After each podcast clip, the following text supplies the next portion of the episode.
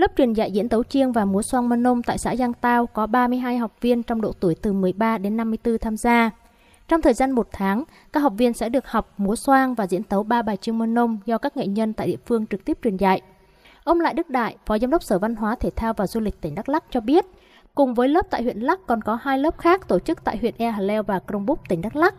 Đây là các lớp thực hiện theo nội dung dự án 6 về bảo tồn phát huy giá trị văn hóa truyền thống tốt đẹp của các dân tộc thiểu số gắn với phát triển du lịch, thuộc chương trình Mục tiêu Quốc gia Phát triển Kinh tế Xã hội vùng đồng bào dân tộc thiểu số và miền núi giai đoạn 2021-2030.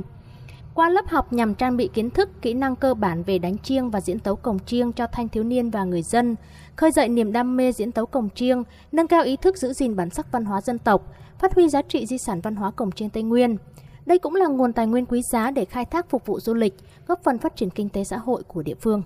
Cùng với quá trình học tập và triển khai các lớp học, các cái hoạt động lan tỏa nó vào trong cộng đồng, đó là yếu tố hết sức quan trọng.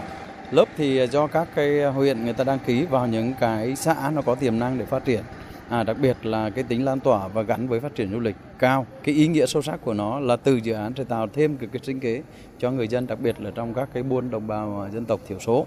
đặc biệt những cái nét đặc sắc tiêu biểu đồng bào gìn giữ ở trong các buôn làng chỉ dùng cho các cái lễ hội thì các cái hoạt động đó sẽ được à, xây dựng để trở thành các cái sản phẩm du lịch